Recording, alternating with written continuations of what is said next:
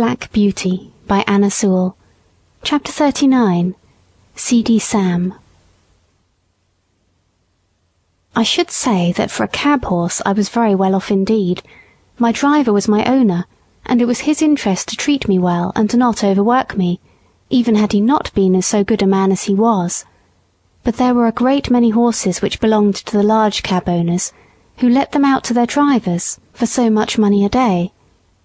As the horses did not belong to these men, the only thing they thought of was how to get their money out of them, first to pay the master, and then to provide for their own living, and a dreadful time some of these horses had of it. Of course I understood but little, but it was often talked over on the stand, and the governor, who was a kind-hearted man and fond of horses, would sometimes speak up if one came in very much jaded or ill-used. One day, a shabby, miserable-looking driver, who went by the name of Seedy Sam, brought in his horse looking dreadfully beat, and the governor said, "You and your horse look more fit for the police station than for this rank." The man flung his tattered rug over the horse, turned full round upon the governor, and said in a voice that sounded almost desperate, "If the police have any business with the matter, it ought to be with the masters who charge us so much, or with the fares that are fixed so low. If a man has to pay eighteen shillings a day for the use of a cab and two horses, as many of us have to do in a season, and must make that up before we earn a penny for ourselves, I say 'tis more than hard work.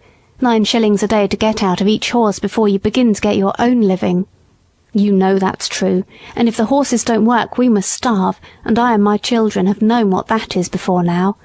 I've six of 'em, and only one earns anything. I'm on the stand fourteen or sixteen hours a day, and I haven't had a Sunday these ten or twelve weeks. You know Skinner never gives a day if he can help it, and if I don't work hard, tell me who does. I want a warm coat and a mackintosh, but with so many to feed, how can a man get it? I had to pledge my clock a week ago to pay Skinner, and I shall never see it again." Some of the other drivers stood round, nodding their heads and saying he was right. The man went on, "You that have your own horses and cabs, or drive for good masters, have a chance of getting on and a chance of doing right. I haven't. We can't charge more than sixpence a mile after the first, within the four-mile radius. This very morning I had to go a clear six miles, and only took three shillings. I could not get a return fare, and had to come all the way back. There's twelve miles for the horse, and three shillings for me. After that I had a three-mile fare, and there were bags and boxes enough to have brought in a good many twopences if they had been put outside, but you know how people do. All that could be piled up inside on the front seat were put in, and three heavy boxes went on the top. That was sixpence, and the fare one and sixpence. Then I got a return for a shilling. Now that makes eighteen miles for the horse, and six shillings for me. There's three shillings still for that horse to earn, and nine shillings for the afternoon horse before I touch a penny. Of course it is not always so bad as that, but you know it often is, and I say, 'tis a mockery to tell a man that he must not overwork his horse, for when a beast is downright tired, there's nothing but the whip that will keep his legs a-going. You can't help yourself. You must put your wife and children before the horse. The masters must look to that. We can't. I don't ill-use my horse for the sake of it. None of you can say I do. There's wrong lays somewhere. Never a day's rest. Never a quiet hour with the wife and children.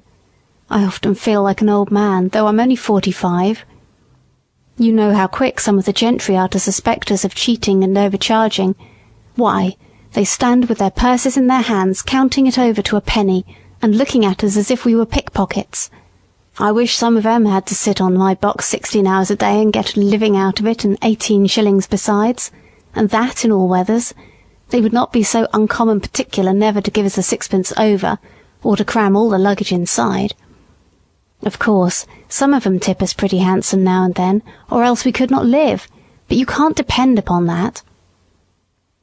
The men who stood round much approved this speech, and one of them said, "It is desperate hard, and if a man sometimes does what is wrong, it is no wonder, and if he gets a dram too much, who's to blow him up?" Jerry had taken no part in this conversation, but I never saw his face look so sad before. The governor had stood with both his hands in his pockets. Now he took his handkerchief out of his hat and wiped his forehead. "You've beaten me, Sam," he said, "for all it's true, and I won't cast it up to you any more about the police." It was the look in that horse's eye that came over me. It is hard lines for man, and it is hard lines for beast, and who's to mend it I don't know. But anyway, you might tell the poor beast that you were sorry to take it out of him in that way.